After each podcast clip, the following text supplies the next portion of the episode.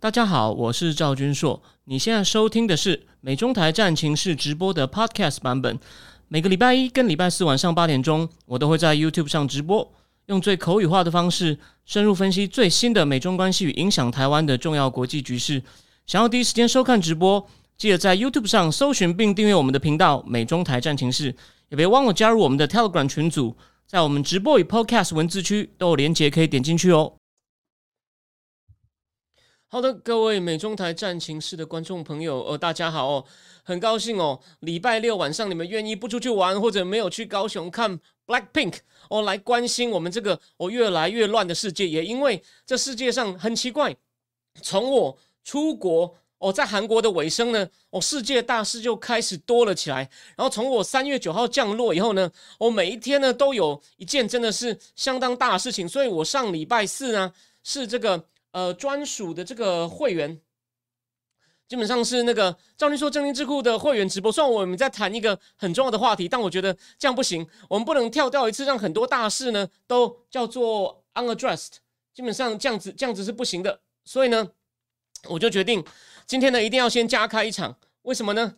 我先跟大家讲一件事情哦，比如说下礼拜一啊，要讲哎，习近平要出访，要出访中中那个出访俄罗斯了，然后呢？那个他有可能调停这场战争吗？哎，是有可能，但他在葫芦里算打呃卖什么药呢？还有中共人行降息，耶，你觉得全世界都在升息，他哦，当然他现在可能看到美国可能被迫有降息的样子，他就赶快偷偷降息哦，掩人耳目。你觉得他经济很好吗？所以呢，这是我们下礼拜一还有那个 AUKUS 哦，美国、澳洲、英国呢也更宣布了一些有关这个他们 AUKUS 协定的一些推进。那这个细节呢，我还没有跟进。那日本、韩国呢？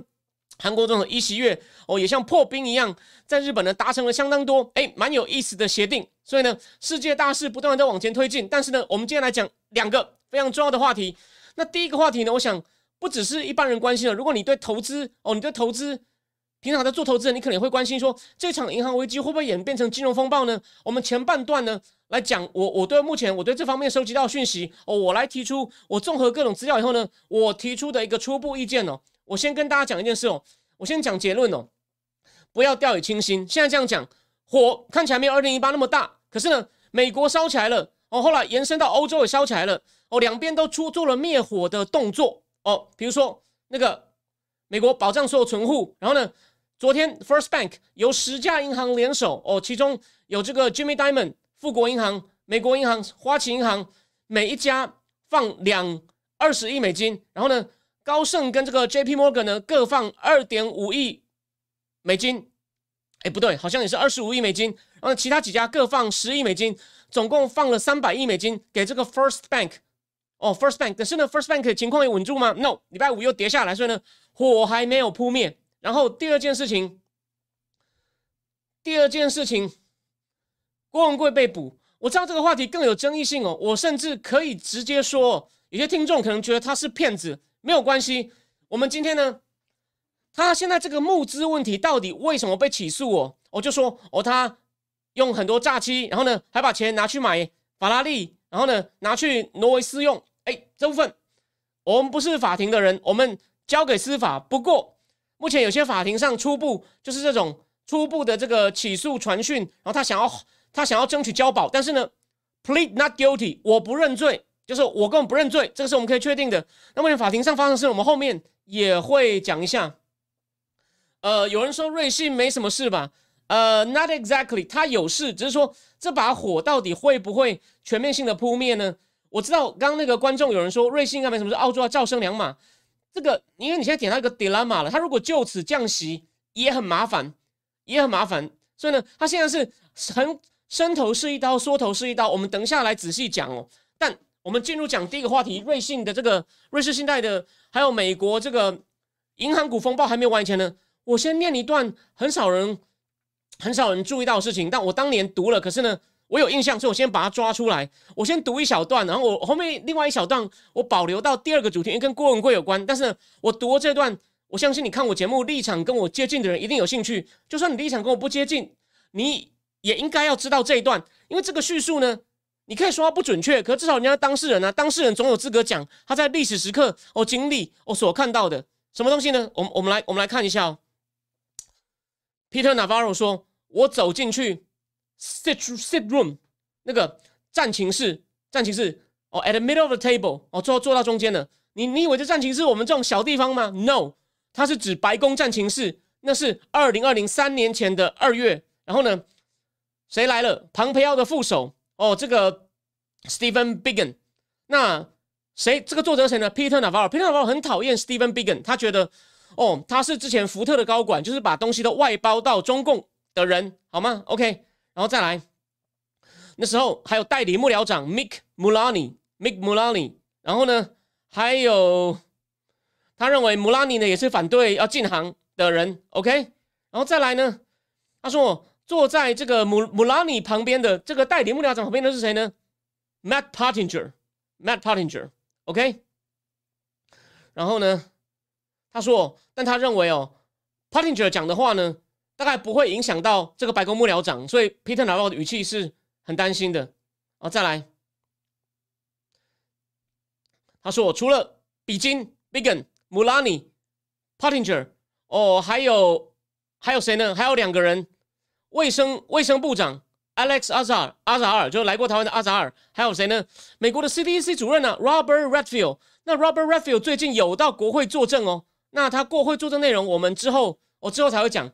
今天没有时间再来讲，哦，再来哦。他说最后最后一个坐在战情室的人呢，很值得提一提哦。他他就是坐在 Peter Navarro 的十二点钟方位。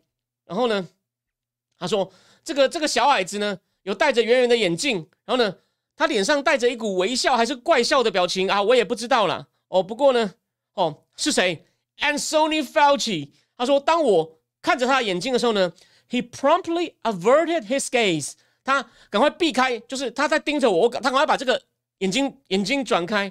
And I thought to myself, this could be trouble。哦，虽然这是一种事后的回顾，那你知道吗？这一段他在讲他在进去白宫要开这个是否要对中共禁航，就是发起的这场会议说 travel restriction doesn't work，travel restriction doesn't work，禁航没有用，禁航没有用。哦，后来就被皮特毛抖出来，但他在叙述他在白宫这段前面呢。他讲到了郭文贵，也就是说他在白宫的时候就有跟郭文贵联系。那我再讲一件比较，就是我知道大家都很喜欢施柏明夫先生，我也见过他两次哦。大家今天写了一篇，意思说郭文贵讲的东西都不可靠。那我就只讲这一点哦。施柏施柏先生其他写东西是很不错的哦。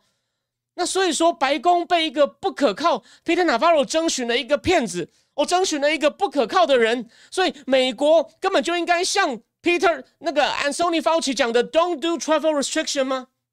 我就问这一点。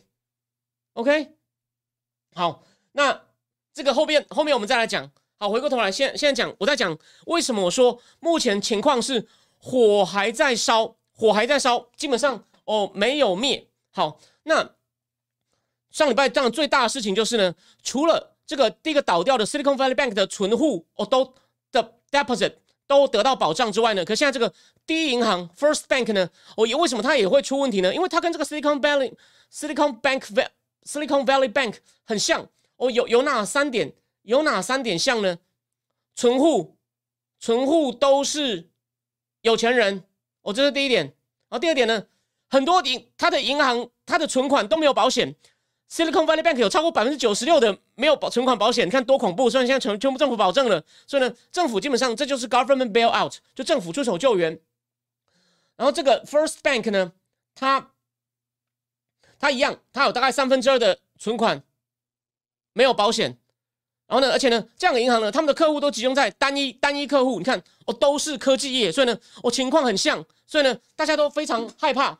所以呢，他在上个这个礼就上个礼拜，就是说从礼拜一到礼拜五呢，被提走了九百多亿美金呢，提走九百多亿美金，说要差点撑不住了。那为了就是怕这个火烧连环船，怕影响整个市场的信心，所以呢，美国发生什么呢？在三 J 三 J 联手，哪三个 J？Jerome Powell、Janet Yellen，还有 J.P. Morgan 的这个 Jimmy Diamond，他是从二零零八年金融风暴之后呢，唯一还留在，唯一还留在。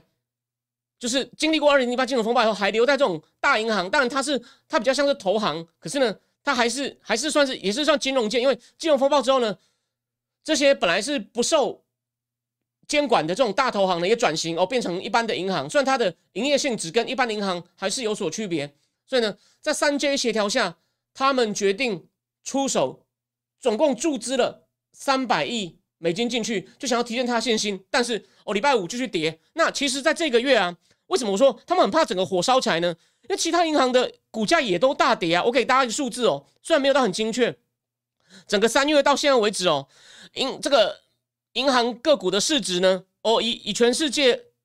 以美应该是以美国啦，已经跌掉了五千多亿美金呢，五千多亿美金呢，就是半个半个 trillion，OK？那这个美国的那个银行股指数，还有欧洲的银行股指数，大概都各跌掉十五趴左右。哎，这个其实蛮严重的吧？虽然还没有到风暴，连日本的银行股指数呢，也跌掉了百分之九，也跌掉了百分之九，OK？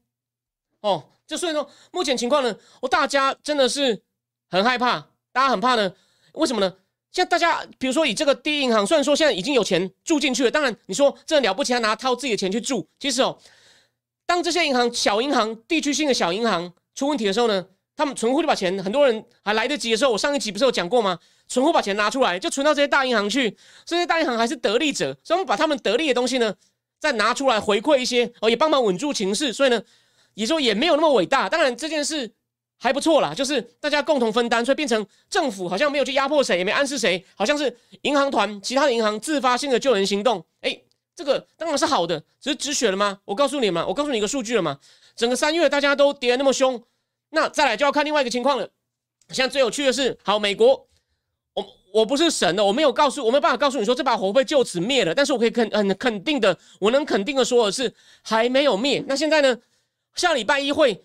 越烧越小，还是有可能又烧起来，会影响到市场情绪的是什么呢？Credit Suisse，Credit Suisse 的的救援方案能不能通过？那现在有个最新的消息，我猜，因为今天礼拜六直播的很少嘛，先跟大家讲，BlackRock 贝莱德哦，不是黑石哦，黑石有别的问题哦，那个我要再做一些功课，我们再讲哦。那可惜郭文贵被抓之前说黑石也要完蛋了，Let's see 哦。那今天是 BlackRock，因为他他是全球最大的资产管理公司，老板 Larry Fink 说。我他也在组一群人嘛，他也想买瑞士信贷，哎，所以有两组人买要竞标，证明哦，他还有一点价值。那可能目前呢是瑞典的央行，还有它的那个监管机构叫 FINA，那是它简称，就是类似 Financial Market Supervisory Board 的简称呢，也在组织说要把这个瑞瑞士信贷呢可能买下来或出手，哦，两家变一家。那现在哎，有一组人嘛要出来竞标，那就是礼拜一能不能提初初步提出一个方案呢？这很关键，对市场情绪。所以大家注意礼拜一哦，有没有方案出来？因为通常金融危机爆发都是在接近周末的时候，让大家银行家有六日的时间哦，拼命想办法去组织一个救援方案。那目前初步的救援方向，我跟大家讲一下瑞士信贷的情况哦。那个、那个，谢谢谢谢阿秋提醒我，对打打扰一下哦那个小标，因为我刚刚重新开关了一下，不好意思，因为我好那个。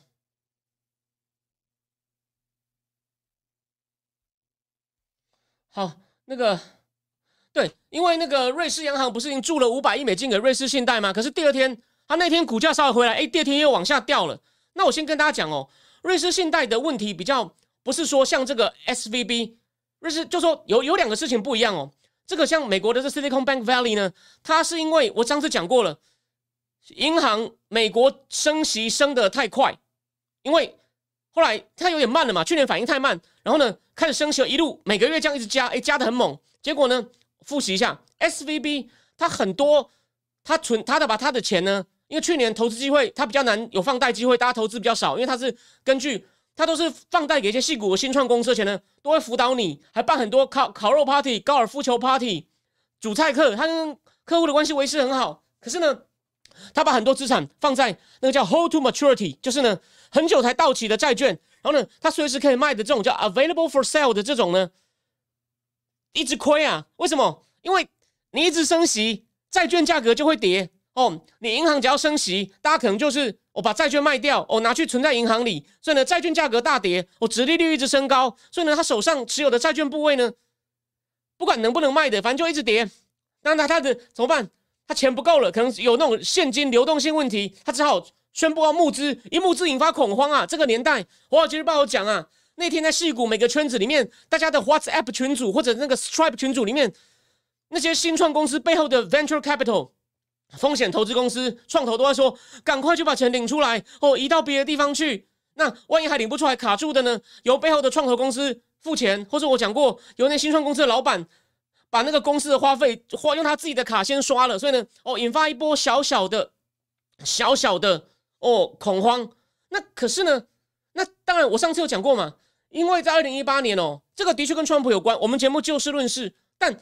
他们不是说为了要去放这银行做坏事，不过呢，在二零一八年，他们把 Frank Dodd 的一些规定放宽了，所以呢，这种净值在两千两百多亿的美金的银行呢，它的受到的监管不如在两千五百亿美金以上的大银行那么严格。所以呢，我说了嘛，他这次的问题哦，也没有一点是犯法，也不像二零零八年那样子，他们去卖很多可疑的债券哦，也不是设计很多很危险的衍生性金融商品。可是呢，他就是很明显的，因为很多债券价值亏损，然后呢。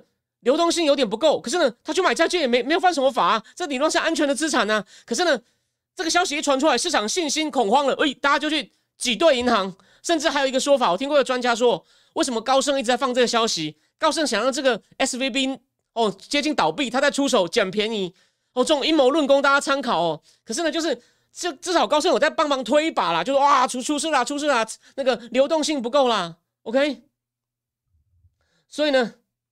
所以呢，我我我我我要我要最重点重点在哪里呢？那你说这只有小银行的问题吗？啊，瑞士瑞士信贷够大了吧？所以呢，不完全是瑞士信贷的问题，我就说不一样。因为 S V B 的情况呢，其实蛮特别的哦。它就是在每个监管看起来监管的那个缝隙里面呢，我做了一些平常太平无事、没有这样 Fed 猛烈升息时候也还好的事情。可是，可是就因为它的。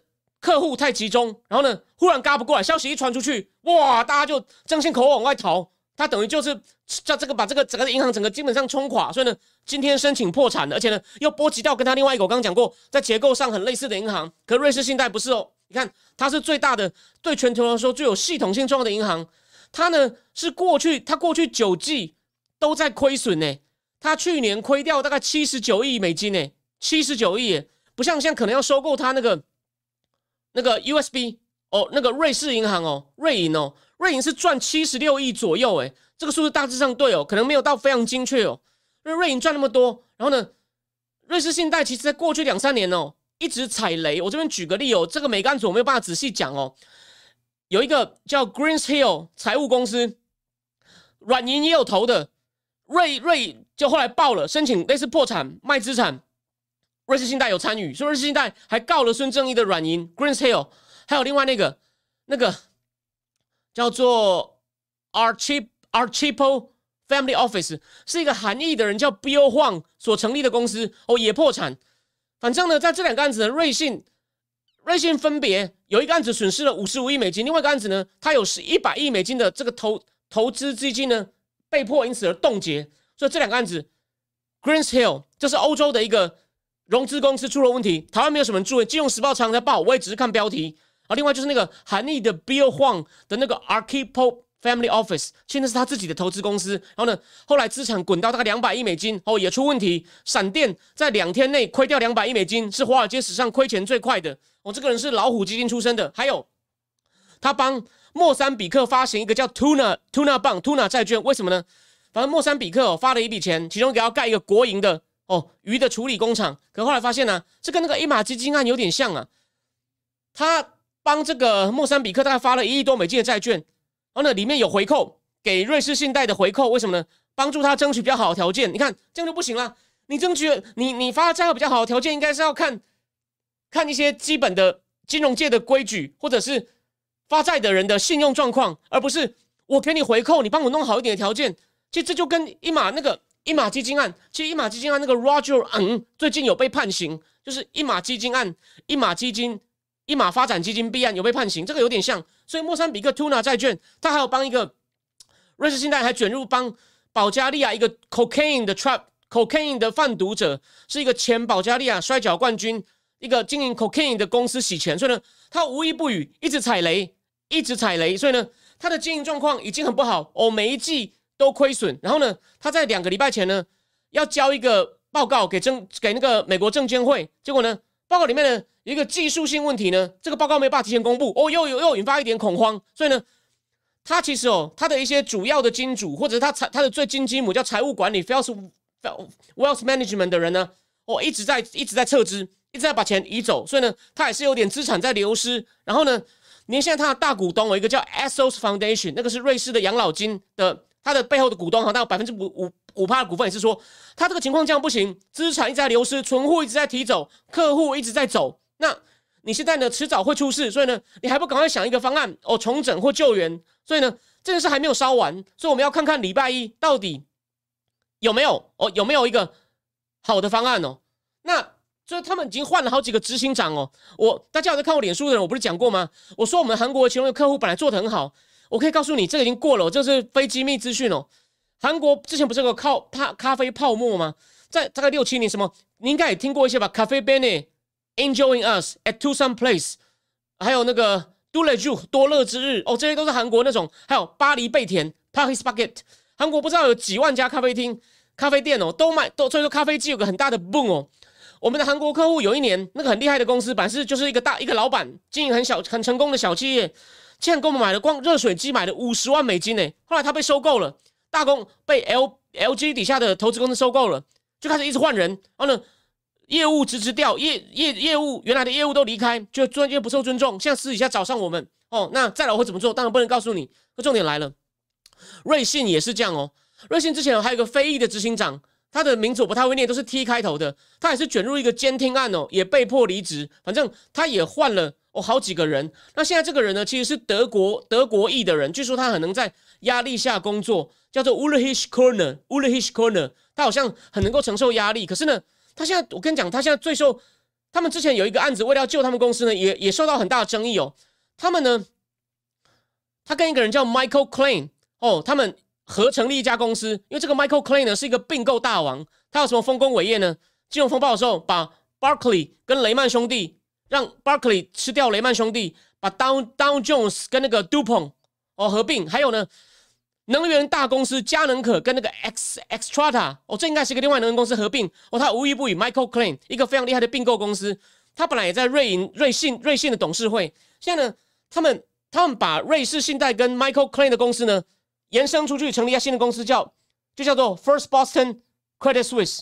哦，那那可是呢，这个 Michael Klein 本来在自己的他就在瑞银董事会啊，然后为了这个这个要合资成立一个延伸公司的案子呢，还付给他。大概一千多万美金的顾问费，所以就有其他人说这有利益冲突啊！你怎么可以让一个在董事会的人去谈跟他的公司和就瑞银注资？那这个新公司他们都为什么要成立这个新公司？这公司并购很厉害，然后呢，可能也要做一些资产管理。然后他们认为啊，因为这公司本来就很厉害，现在我们又有一个大大投资银行哦在背后挺你，有一个大投行的实力，加上你本来里面的人哦，里面的人的专业应该能发挥重效。可是呢，引发很多争议，而且呢。到底这个新公司的人，比如说他的报酬怎么算啊，什么的都是问题。所以呢，这一招能不能救他呢？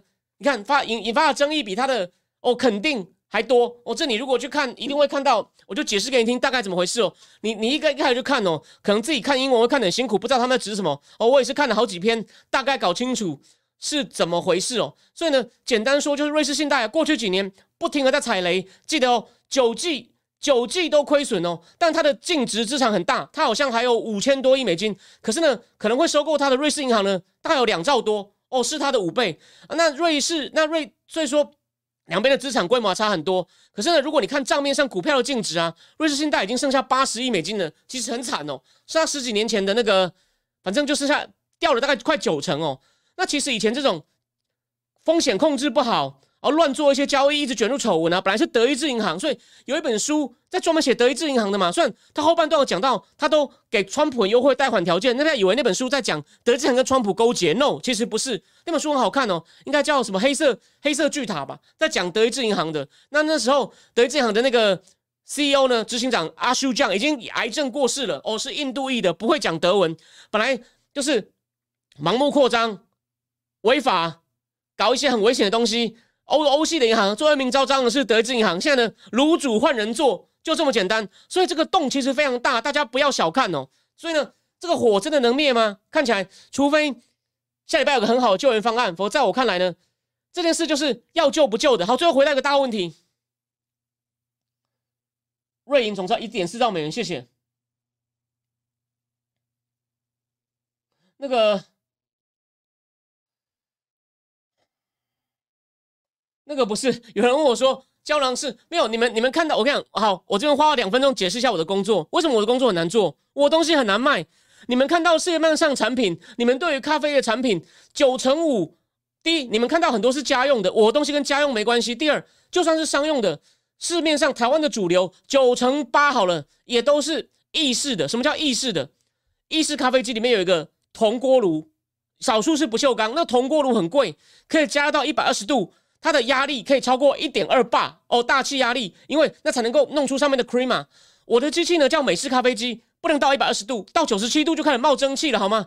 我们的呢，只是一个不锈像个热水箱，但是呢，我们的电子板还算精密，可以做很多有点复杂、有点啦、有点复杂的自动控制。很奇怪，台台湾厂商就追不上，还好我还能继续做。台湾厂商想仿，我们的电子板可以做很多设定，可是它整到九十六度，它没有，它没有办法做出意式咖啡机的那种东西，所以呢，很难卖。亚洲只有一些很有钱的城市要要供那个每日咖啡，就是每日一大杯那种才会要。所以不是完全没有市场，可是呢，在台湾、大陆也很难卖。要那种在亚洲，比如说华人的地方，要很高级。香港那个 The Cupping Room，香港的咖啡冠军赵家博开的连锁店，每一家都有 Faco。所以呢，我们主要后来我们把机器变成多温度可以泡茶，我就开始卖很多了。我举个例哦，这个就不是。如果我还好，日经杂志最近出了一篇报道，我你看这个总要有点价值。不然想，你知道你们上来知道正义大师，你知道我这种小这个行业小东西，日经杂志最近出了一篇。越南的咖啡市场状况，诶，这个就日经杂志报了，这不算是小事了吗？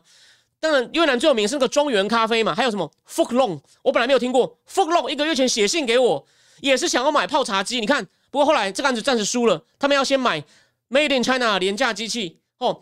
我可以贴给大家看哦，我等下贴给大家看，我不是乱讲好吗富隆中原还有。还有一家，算我现在忘了叫什么名字。后来被那个菲律宾的快乐风 Jollibee 收购了。Jollibee 是我们的客户，Jollibee，Jollibee 快乐风集团这个炸鸡是菲律宾的肯德基，目前在全球扩张。它疫情之后也要积极扩张。日经也有报道过，Jollibee 是我的客户。他买那个保温桶去装巧克力，我们保温桶非常贵。那 Jollibee 因为是菲律宾的霸主才愿意买。可是我们还有我们的机器在那个 Coffee Bean Tea Leaf 香妃冰里面也有很多颗，香妃冰在台湾没有。好，我讲完了，就这样子。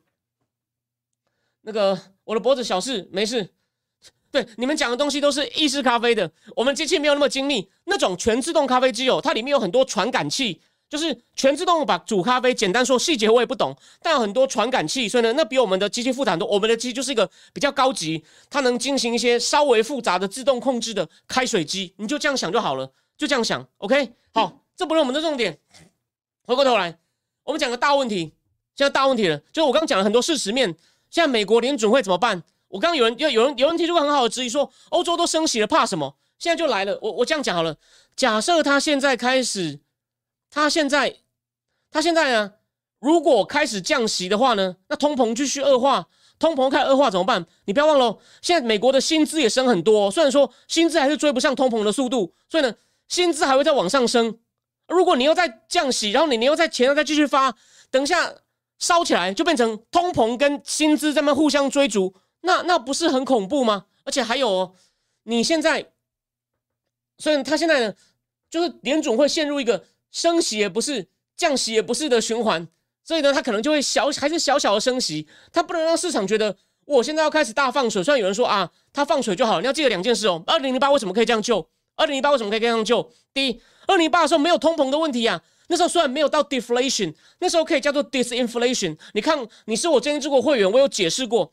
什么叫 deflation？有点像日本，价格每年一直跌，虽然每年跌的不多哦，零点一，可是跌二三十年下来还是有跌。当然，日本情况比较 tricky，它是非常轻微的 deflation。其他国家叫什么叫 disinflation？价格就不动了，价格就不动了。比如说手机一台就是很多年功能更好，可是呢就就保持在两万块上下。我举例就是它的几乎不涨或涨一点点，跟刚日本跌一点点是反过来，就叫 disinflation，就是。没有通膨，跟跟通缩又不太一样。吼，二零零八年之后，二零零八之前，那时候因为中共的交 WTO，哦，那个中国制的货品到处在全世界撒，那时候没有 inflation 的问题，所以呢，它可以大手的放水救市。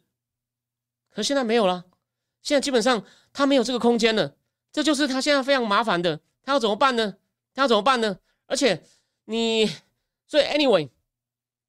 但他如果继续继续升息的话呢，可能这个持有债券的人呢会受到更损失的惨重，就像这个 F C B Bank 一样，所以呢非常难啊。那个 Powell 现在你看，放本来没有出事以前是日本的那个直田河南很难做，是日本。我上次就记得为什么我十二月我写的那篇直日本放宽那个直利率控制那个叫做 Bond Curve Yield 的那篇文章哦，日日本央行出现大转向，被商周转债。他说我写的不错，为什么？我只要提醒你，那时候日本央行下一任呢遇到一个大问题了，他可能他不想结束货币宽松，因为呢他想要把次经济拉起来，因为当年安倍经济学做不到，现在眼看要做到了。可是呢，另一方面，他如果一直继续宽松的话呢？利差一直变大，然后日元一直跌，那通膨太猛，一下子也承受不住。哎，不过日本这边插个话题，日本有一个好消息，岸田跟工会谈判要比较多加薪，所以因为日本情况不一样，其实日本加薪通膨就通膨逼加薪，然后然后呢加了薪再逼一点通膨，对日本梦昌是好事。日本需要这种看起来是不好的刺激，把它拉出一个长期物价不涨，企业不敢投资，都去买公债的循环。但其他国家，但现在呢，这种两难就是呢，又不能够太快，不，你不结束宽松会有问题，可是你怕一结束宽松，又把日本人的信心压下去了。哎，这种两难现在有点丢到美国央行甚至欧洲央行手上了。你要，如果你因为，你因为哦银行有问题哦开始放水，那万一通膨恶化而造成民怨怎么办？所以呢，我们真的活在一个哎呀。伸头是一刀，缩头是一刀的世界啊！这个实在是我也 I don't know what to say，我只能说他们应该会。所以我猜哦，他为了不要让市场预，就算现在市场的预期在改变，大家都开始在压，重新对那个 Fed 的那个、那个、那个什么利率会怎么弄，会做出一些修正。但我认为他不会那么快降息哦，除非火真的烧大了。如果呢，目前看起来就是火还在，虽然它扑不灭，他也不敢。他也不敢马上说我要放大水了，我要放大水了，免得出大事。哦，这是我的看法。OK，那个 WONG 说，Fed 现在武器感觉剩利息可用，QT 目前成果被 SV 放水回去一大半，利息利息也看不出来。对啊，他现在那个 Fed 的资产资产负债表又又又又像吹气球一样弄起来了，又大幅增加了，所以真的是屋漏屋漏偏逢连夜雨，屋漏偏逢连夜雨。OK。对，其实那个物价好像又有回来的趋势，真的麻烦了啦。对啊，我很同情他，我不是在笑他好吗？但是真的是非常的麻烦。哦，但有人说不用担心通膨，下个月降很多。哦，Let's see，我我猜，对他呀，他有可能还是加一点点，或者是先不加，但也是加一些恐吓，说我们将来还是说说加哦，大家不要以为我们就只要疯咯。我我猜是这样子。OK。美国房价有人问说房房一直加息，房价怎么感觉没有怎么跌？这个我没有跟很紧，但我看到好像对，就是就是数据有点冲突，就是但至少没有看到明显压下，所以就很麻烦呐。你现在打不下来，但又出现一个情况，好像你要做一些适度的放水。你看嘛，他这是为了一些理由，还是 bail out 了嘛？所以啊，现在就怎么做啊？世界越来越乱了。简单说就这样子啊。对不起，我们反正我不是决策者，但我已经提供你一个观察的方向了哈。后面有什么话题呢？我们等一下再来谈。第二个话题，我们来谈一下。对，但中共降息，这下礼拜一，下礼拜一谈。我换一下标题。好，谢谢大家。没想到今天礼拜六，哎，来的人也不少哦。郭文贵，我先把我刚刚那那段话念完哦。我先讲哦，他募资的事情，我先讲哦。我知道这边现在如果有一些非常挺他的人，我先讲哦。我从头到尾都非常支持他，我到现在都支持他。不过。你在美国就记得我上礼拜，不我礼拜四有念了一段，那个是放在啊，那个你一般看不到。我现在我我我现在先我在我在讲一段《天下大乱》里面讲的东西哦。Josh Rogan 是一个不错的左派，虽然他的左派，他很不喜欢川普，可是他很肯定川普的中国政策。第二，他他那本书里面有有两个地方讲到郭文贵，第一个就是川普走进白宫的椭圆形办公室，班农本来想要跟他单独谈话，川普一走进来就说。强奸犯，强奸犯，我们要遣返那个强奸犯。那个 Steve Wayne 永利的老板告诉我，郭文贵有一个叫郭文贵的人是强奸犯。班农一听到，马上打电话给伯明说：“你他妈的赶快过来！”伯明那时候还不是副国家顾问，是负责亚洲的资深事务主任。伯明赶快冲过来跟川普说：“这个人不能遣返呐，我们在处理他的政治庇护申请。”哦，就这样，这是第一件事。后来 Steve Wayne 被美国司法部非法担任外国游说，帮外国游说，没有登记被起诉了，有没有？这是新闻吧？这是第一件。但后面重点来了，后面他就要讲郭文贵跟班农联手放出 Hunter Biden 的丑闻，然后他说郭文贵不是之前因为推特被封，所有社交媒体会封，他就成立自己的一个 GTV 啊，你看他多有先见之明，然后呢能成立一个不错的媒体平台的人，啊，请问一下媒体有没有内容？他是收了钱不做事吗？哦，他做的好不好是一回事，我坦白告诉各位哦，因为一些理由我很少看，因为他不符合我的需求哦，那个战友不要生气哦，因为我有我别的任务，但是呢，他真的发生提供郭文贵跟他战友一个。个独立的发声管道啊，这不就跟川普想要搞他自己的 social media 很像吗？你觉得这种事叫做骗子吗？可第二点，Josh Rogan 就说，这个 GDP 这样放 Hunter Biden 的丑闻哦，等于是外国人介入美国政治。你看 Josh Rogan 都有点批评了，那你想看那些比较坏的左派、比较坏的民主党人，难道不想搞他吗？所以我的意思是说，你先不管，我们只是逻辑，你不管郭文贵，你不管郭文贵募资有没有问题？他敢在募资是很容易引起纠纷的事，好吗？所以呢，他当初他募资一开始就开始有些人一直说他骗钱，有没有？超多的，哎，其实都已经快四年了，前几年都没有事。然后呢，你知道为什么他有一次点我的名吗？是因为台湾的央广请了一个夏叶良，夏叶良说郭文贵被 FBI 调查，他很快会被起诉。夏叶良是二零二零九月讲的哦，结果郭文贵募资有一点小争议，跟美国和解。和解了，和解书才六页，哎，法律文书只有六页是很少的，好吗？我可以跟各位讲，我被沈清凯告过，我说他是疱疹哲学家、渣男、王八蛋，因为他诱奸女学生，被判不起诉的书都不止六页啊。所以郭文贵那时候就和解了，哎，为什么四年后忽然忽然又因为说他诈欺，还拿他的款去买法拉利呢？好，这部分我们先，他现在被起诉了。但他现在能不能交保？Let's see，我还在审理中。但是先跟大家讲个消息，他好像看起来平静，还会笑，还会转过头去看看记者，还跟画素描的人比了一个 Thank you 的手势，因为他现在就是那个道长的造型嘛。然后还有 Bloomberg 哦，是 Bloomberg 哦，Bloomberg 就写说很奇怪，怎么会 SBI 在他家搜索，他已经人被带走了，竟然发生火警，这个是美国每个公开媒体都有报的。那么想过？所以我觉得施施板先生，因为郭文贵后来讲很多，施板先生可能都没有看。他今天批评郭文贵，就抓了一个点。我觉得施板先生这方面功课跟我不做，虽然他其他方面还是个非常优秀的媒体人，大家不用怀疑。但这件事没关系，我就就我来逆风就好了。但为什么怎么会搜索人家家会搜索到有火警呢？大家想一想，如果是另外一个形象比较好的人遇到这种事，大家可能会怀疑，第一怀疑他被冤枉。但郭文贵先生他有时候一些言行跟川普有点像，很多人讨厌他。我们客观说，可是呢，因为讨厌他。他遭到一些司法对待，又发生奇怪的事的时候，你难道那你要说活该啊？骗子就应该这样子吗？我再讲一次，你你骗子能弄出一个 GTV 让大家能够发声吗？等于是给川普总统开了一个先例。然后第二件事情，第二件事情，现在这个有趣喽。据说在法庭上，这个法官呢叫做 Catherine，叫做 Catherine Baker，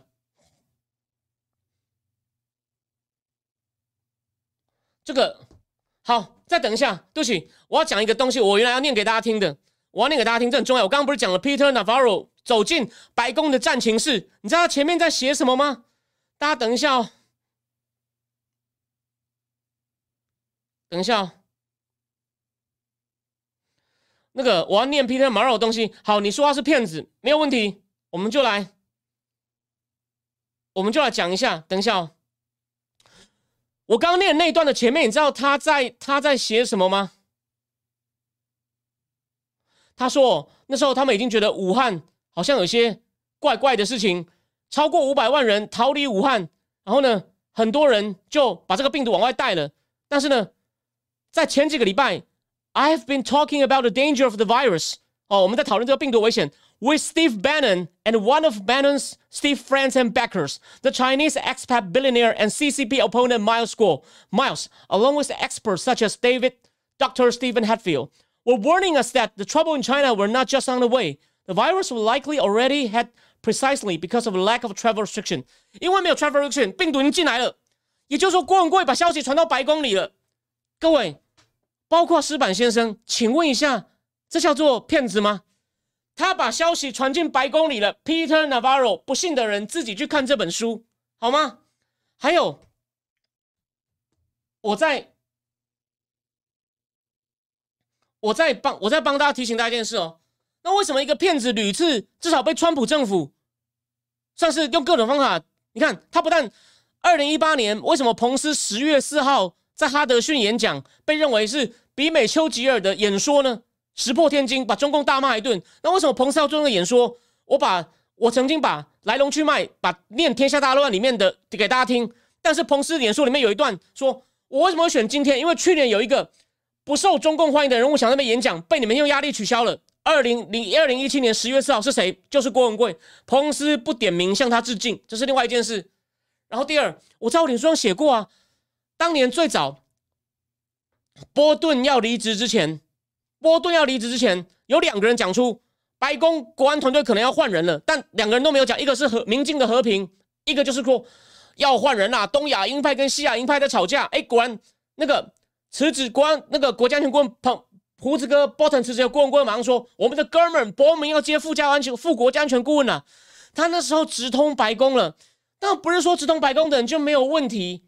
你能够简单的说这个人就是跑火车，就是骗子吗？各位，还有。我解释一下哦，你可能会看到施板那篇文章哦，我没有要去严厉的批评施板先生或者批评他。他说郭文贵说薄甜甜是波西亚私生，你看这怎么可能？波西亚的问题早就被早就被翻遍了。哎，他把两件事混在一，就第一，这郭文贵有没有讲过？我也没有确定哦。但是路德有讲到，路德那时候跟郭文贵还没有翻脸。可是呢，这件事其实是在 Hunter Biden 的 email 被发出来以后，是有个叫薄甜甜的人，他就是那个。叶简明的白手套那个董公文所成立的公司哦，跟 Hunter Biden 合力成立的公司里面的一个员工，他跟 Hunter Biden 讲，公司要解散了，里面还有钱，你要拿尽量拿。他们是看到很多 correspondent 说这个人可能是伯西来的私生女，OK？那当然，斯本明夫那个讲的理由有道理哦，就说他可能不是，那那搞错了又怎么样？难道博甜甜跟 Hunter Biden 联系，这个人挖出来没有功吗？你看他抓住一个点就做过度引申。所以这是他的问题，而且我刚刚讲了，斯坦明夫对后来郭文贵警告了白宫，做出很多很准确的预言。就记得郭文贵在 B E 的时候，穿着穿着睡袍，在游艇上讲说，七月底说八月美国对中共的制裁会淡如雨下。我一听就果然八月发生了多少事情？二零二零的八月，你觉得这样叫骗子吗？OK，就算他募资有争议，你觉得这样叫骗子吗？各位，所以啊，我再讲一次，我们的节目。我支持郭文贵，我有我的理由，你可以不同意。可是你认为现在台湾一大堆人冲出来说这就是骗子，再讲一次啊？那那你想看？那所以说这个人又通白宫又很笨喽，搞一些募资让自己迟早被抓。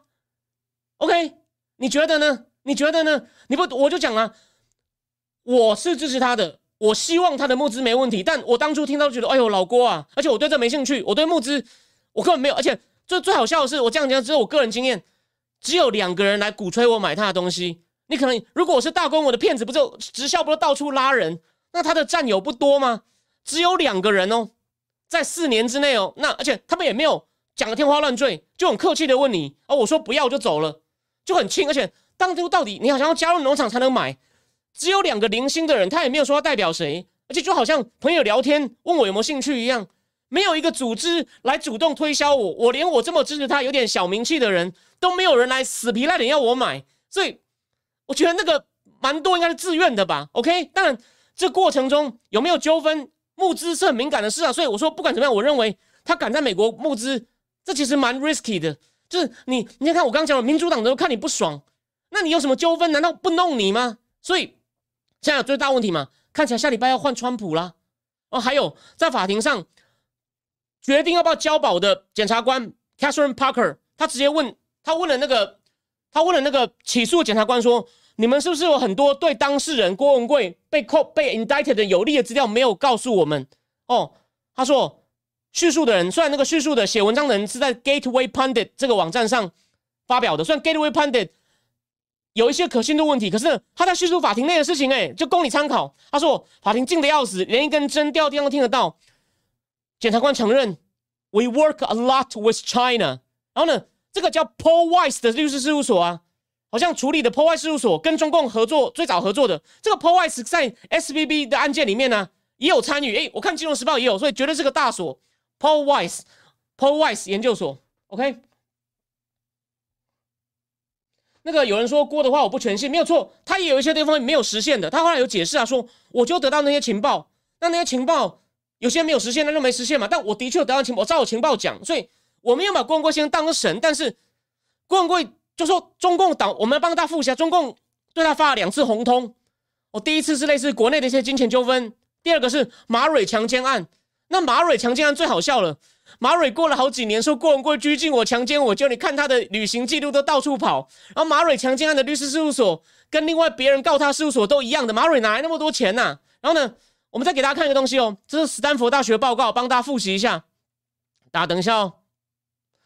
史丹佛大学的研，他跟郭文贵没有关系哦。史丹佛大学的网络政策研究所针对中共的二十几个、二十万个推特上假账号，看他们在攻击谁，他们在攻击香港、攻击台湾。在讲病毒是美国做的，还有谁？郭文贵，请问一下，郭如果郭文贵都是骗子，满嘴跑火车，那中共就说这个人都乱黑我们就好了。就记得中共那时候制造一些人说你搞错了。呃，郭文贵讲我是谁？我只是个平民老百姓。郭文贵讲的完全都是错的。讲那个什么王岐山的私生女，讲一个人出来说哦，我才是那个人。你讲的讲东西完全完全不对，我就是个平民老百姓。央视上有人有视频，还有一个更好笑的，有一个甚至被认为是高级黑的，大家就记得。海南航空的宋平说郭文贵是魔鬼，我我他他真的是用用用红酒收买我，让我给了他一些资料。哎，海你看，所以那资料是真的喽？有没有这件事？海南的宋平应该叫宋平，然后还有一个帮郭文贵做，因为他很支持郭郭，给他一些工作。他在国内生活情况不好，叫福瑞德木，后来也被抓上电视认罪。所以中共花了多少时间做各种假视频？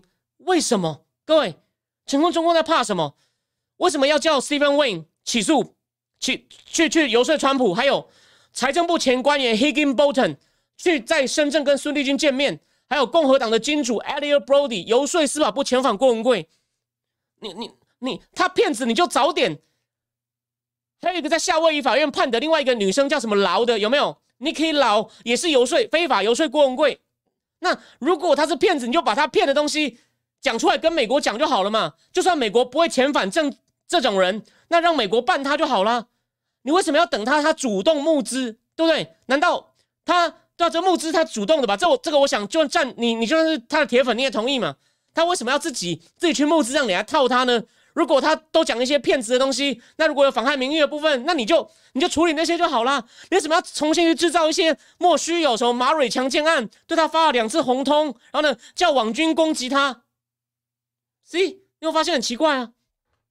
你会发现很奇怪，所以啊，所以啊，所以呢，呃，Roger 说他郭郭文贵有很多情报，他有自己的本事，但真实度没有到很高。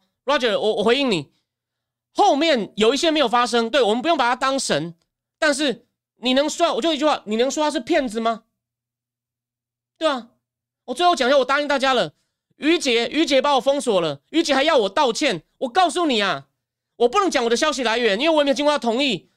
但于杰出书在台湾，为了要省那个省一点交税的稿费，他用人头。你最好把这段话转给他，叫他来告我。但他也没有钱呐，他就是靠买台湾的书，他看不懂英文，然后呢，写一些书都经过，基本上就是稍微改写，甚至也有人说他抄袭，有人说，然后呢，就勉强赚钱养活一家。但他儿子蛮优秀的，恭喜他。他在台湾用人头，于杰用人头领稿费，曾经。现在还有没有？我不知道。然后呢，他还说谎，说杨宪宏、林宝华跟胡忠信说曹长青有共产党气味，这三个人都说没这回事。所以于杰一天到晚把自己讲的很，他常常做一些上帝根本不会原谅的事，但把自己讲的冰清玉洁。然后呢，他很嫉妒啊，郭文贵这种反共的锋芒，所以海外的名人士都不喜欢他。你不喜欢他是你的自由。我再讲一次，我讲的东西你也不一定要接受。可是那种乱黑说他是流氓。中共根本不甩你啊，于姐！你连台湾都为了想要用费用避税、用人头去领钱的人，你有什么资格讲郭文贵啊？然后辩不过我就封锁。我告诉你为什么封锁我，我一定要讲一下，因为我说他，因为他他他写的东西评论场很多很双标，都被我一些高手连有笑嘛。他就说你有什么资格讲我？你跟我是同一个专业吗？他说余英时、张浩、余茂春、刘晓波都很欣赏我的文章。好，我相信哦。但重点来喽。刘晓波，他常常攀刘晓波。这第一句是张浩跟余英时都对中华文化很有研究的。那于于杰一天到晚批评中华文化，这不是搞笑吗？余英时对中华文化了解还用我多讲吗？张浩最近刚刚死掉，幽暗遇事与儒家传统。那余茂春当然是后来窜红的。余茂春研究什么，我还没有那么确定。不过余茂春在中国美国海军学院应该在教中国近代史。所以呢，啊啊，你一天到晚批评中华文化，然后都是一些刘晓波先不算，另外三个都是一些研究中国历史、中国文化很厉害的人，说你厉害。这这其实很矛盾嘛，然后他要把新儒家讲的一文不值，说钱穆的东西漏洞很多，又说到很欣赏余英时，余英时是钱穆是余英时的老师，诶，余英时自己都不敢这样讲了，但你别你说啊，可能说他是学生，他不敢讲啊，那你余姐写长一点啊，我很想知道你具体啊，你想看他为了生活用人头领稿费写那么多书，每两三个月出一本，你觉得这合理吗？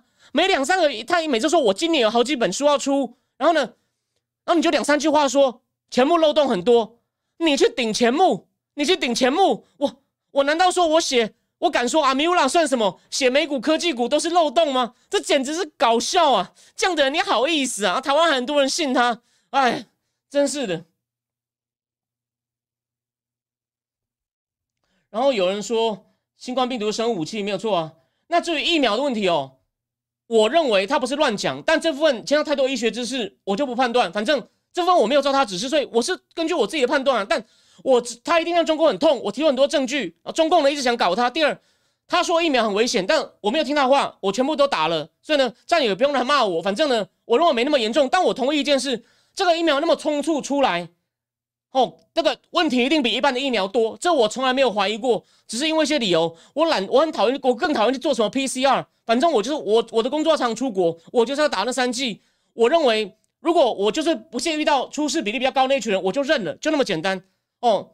那我绝对认为这个疫苗出事的比例比一般疫苗高，这点我完全相信他。只是有他讲那么恐怖吗？我我没有医学知识，所以我这次决定不听他，因为我觉得这个东西真的不是他的最专长的东西。但我觉得他也不是乱讲。那中中国经济完蛋了，没有错啊。哦，郭文贵最早就讲马云啊、许家印这些人全部都会完蛋，哪个不完蛋呢？你以为这这两咖你可能说啊，别人也会讲啊。田慧宇、田慧宁有吧？这两个，所以他们两个被抓的时候，我一听说这郭文贵讲半天了。田慧宇、田慧宁有没有？C，C。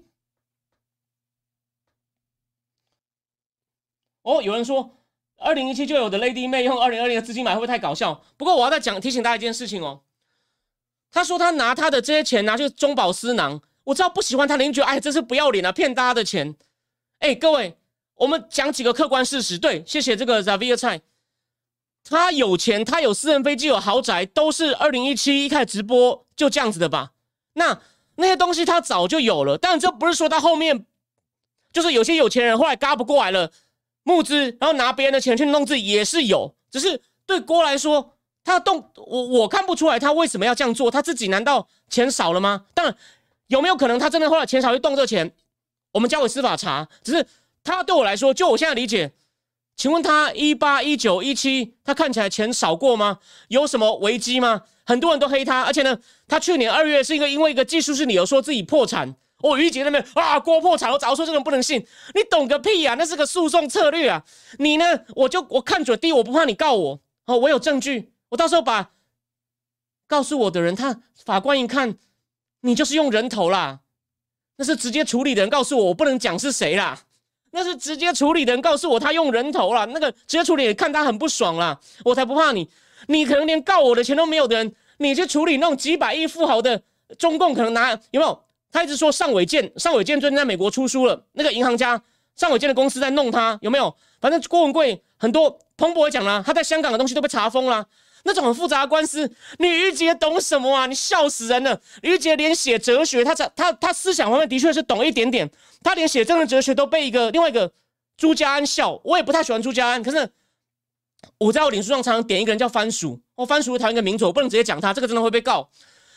番薯很没有学问，但连番薯都讲过于杰在抄袭啊！你看，我不是举讨厌，就说跟我同一国的人，我举两个，我其实我不太赞成的人，他们也都觉得于杰很糟糕啊。所以你尽管把我这段有兴趣人就丢给他说，赵军说要讲你呀，然后我也看你来告也没关系啦。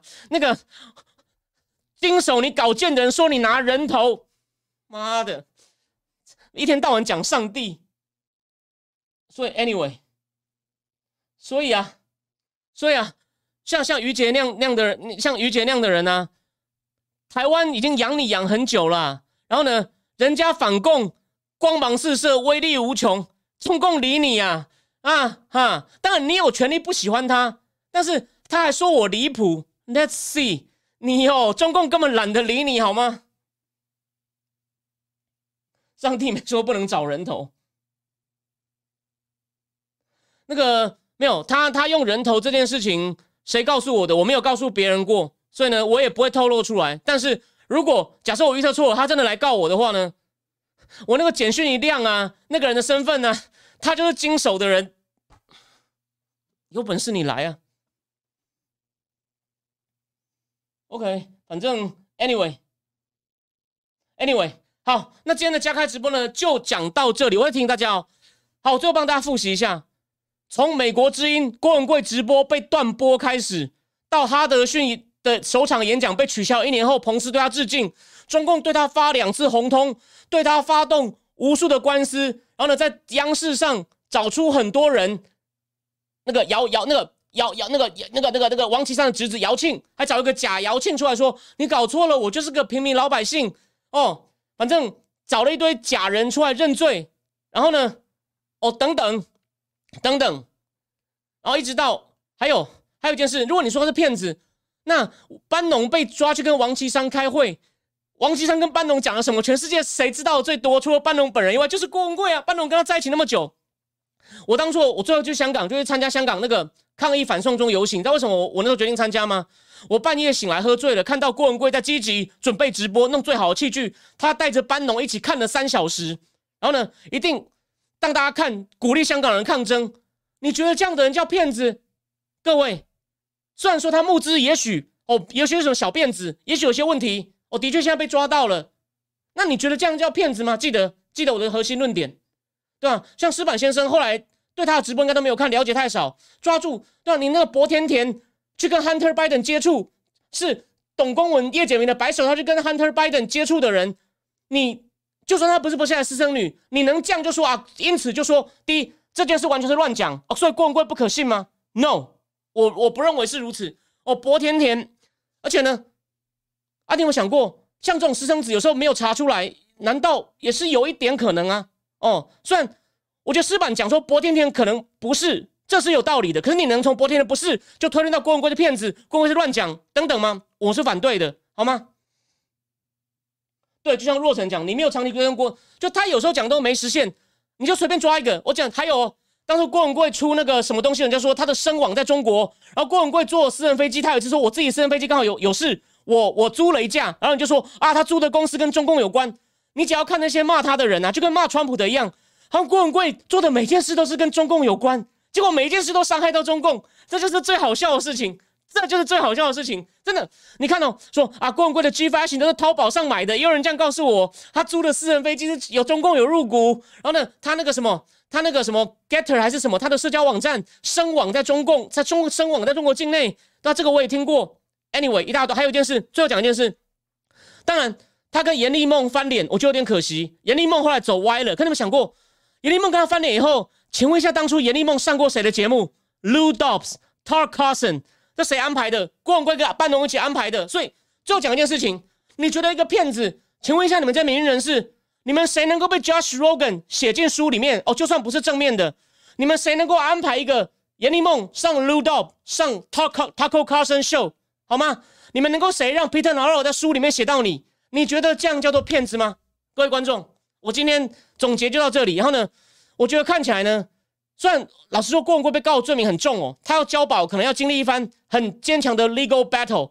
但最后再补充一件事，郭文贵跟《纽约时报》记者季思道合照过，虽然后来季思道也没什么讲他。然后郭文贵呢，也曾经跟那个最有名的律师事务所 David Davis Boyce，David Boyce 是传奇事务研究所，当然他也办了很多有争议的案件，他有帮 Elizabeth Holmes 的恶血办公室去跟踪爆料的人，那个。那个 Boys 是传奇律师，郭文贵跟他那事务所也有一些律师费的纠纷。也就是说，就算这不是好事，我就说，你们批评他的人，你就把他讲成一个完全靠骗的人的，你们有这个层级吗？一般的骗子能够跟那个 Boys 事务所打打交道吗？各位，好吗？就这样。哦，对，最后再讲一件事，为什么班农的节目那么快就改成 War Room Pandemic？就因为他听了郭文贵的话，班农有讲啊，我刚改出 Pandemic 时候，多少人来告诉我不要听信郭文贵是骗子啊，你干嘛听他的？请问全美国谁先讲这是 Pandemic？所以今天一样，我很尊敬的石板先生说他是骗子，对不起，石板先生你搞错了。还有可能其他人也会皱眉头，觉得赵林说你为什么要这样子？我可以告诉你，郭先生的募资我认为很 risky，这太容易被抓到了，或者是你不小心有些失误，现在可能就被无限上纲成诈骗啊，或者是也许。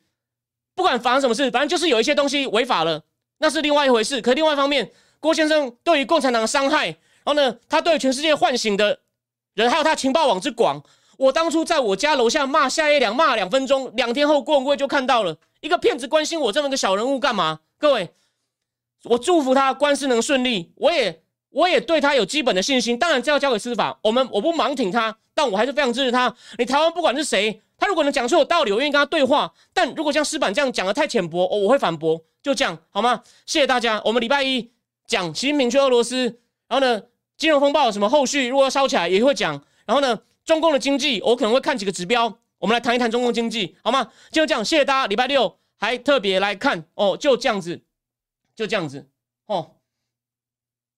好，那就这样，我们就下礼拜一见了，晚安。